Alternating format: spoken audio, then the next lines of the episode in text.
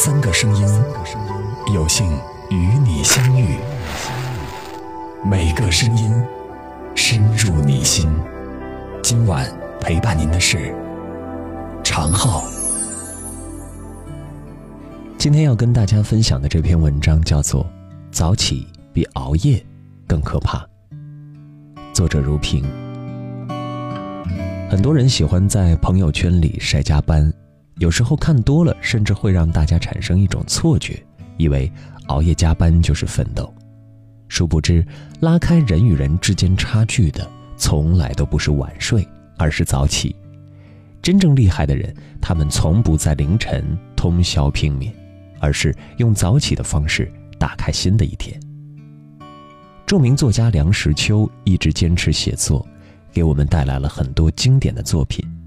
能长期坚持创作非常不容易，靠的就是他长期早起的习惯。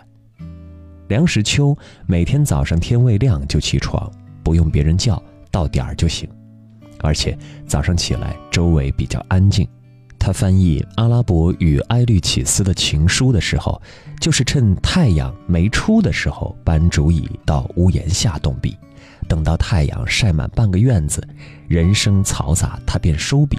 这样，在一个月内译成了那本书，工作效率非常高，心情也很是愉快。当天的写作完成后，他就走到街上，看草上的露珠还没有干，男的女的担着新鲜肥美的菜蔬走进城来，还有无数的青年男女穿着熨平的布衣，精神抖擞地携带着便当，骑着脚踏车去上班。看着那些充满朝气的生活场景，他满心欢喜，感觉自己的全身都被生活的力量所充满，于是又有更多的激情投入到接下来的写作中。这是一个良性的循环。南怀瑾先生曾说过：“能够控制早晨的人，方可控制人生。”梁实秋用长期的早起，赢取了自己想要的人生，创造出一个又一个文学奇迹。多伦多大学曾做过一项实验，选取了两名志愿者，一组由四百三十五名青年人组成，另一组则由二百九十七名中老年人组成。他们都填写了一份关于自己情绪、身体健康程度、起床时间等问题的调查问卷。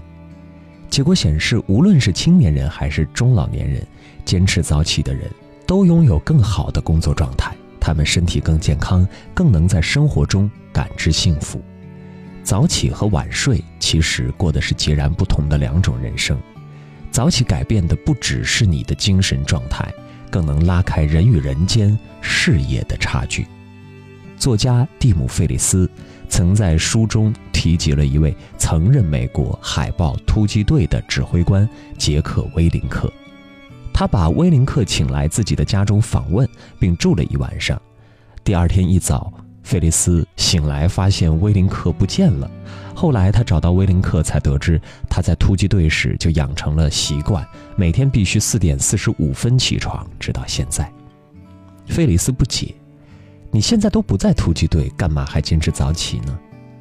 威林克说：“在部队时，总觉得某个敌人在等着我，所以我想要比他早一些。”现在虽然不在军队，但一想到有那么多的竞争者，当我醒来，他们却在熟睡，我就有一种莫名的优越感。威林克的优越感源于他用早起挣得了更充足的时间去学习工作，而就是这部分的时间，使他和别人拉开了差距。他经营的一家咨询公司取得了巨大的成功。威林克的这种精神还影响了许多美国人。他们在推特上面组成了四点四十五分俱乐部，早起打卡。增广贤文有言：“早起三光，迟起三慌。”说的是啊，早上起床早，有充足的时间把该办的事情办好，光光彩彩；起床晚，容易手忙脚乱，把该办的事儿落掉，慌慌张张。我们很多人喜欢熬夜，是因为觉得属于自己的时间太少，白天都在上班。晚上到家八九点，都想用熬夜来补回属于自己的时间。其实那是在拿自己的健康做代价。想拥有更多属于自己的时间，早起就够了。从早起开始，给自己一个改变：一，定一个强有力的目标，叫醒你的是梦想的闹钟。我一个同事为了考人力资源证书，每天早上五点起来看书背资料，八点再准时去上班。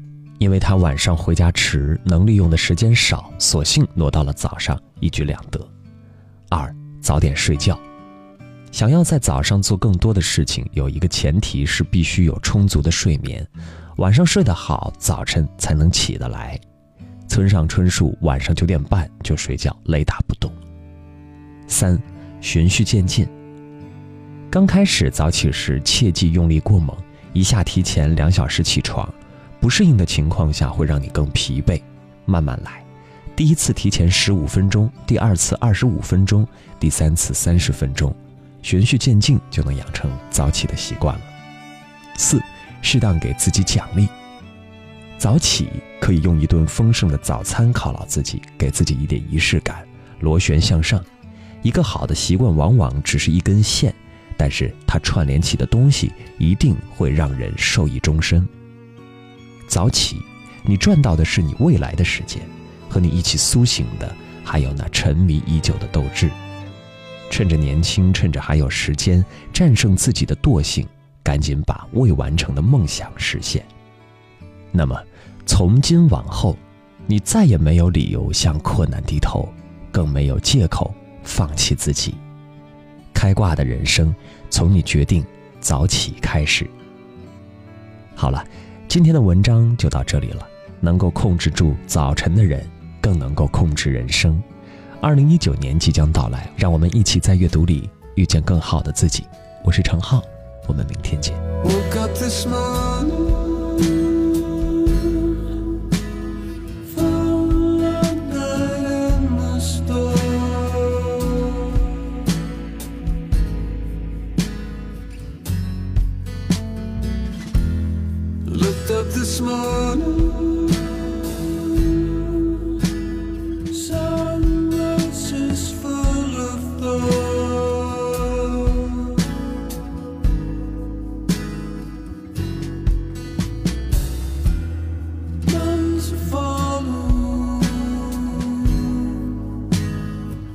down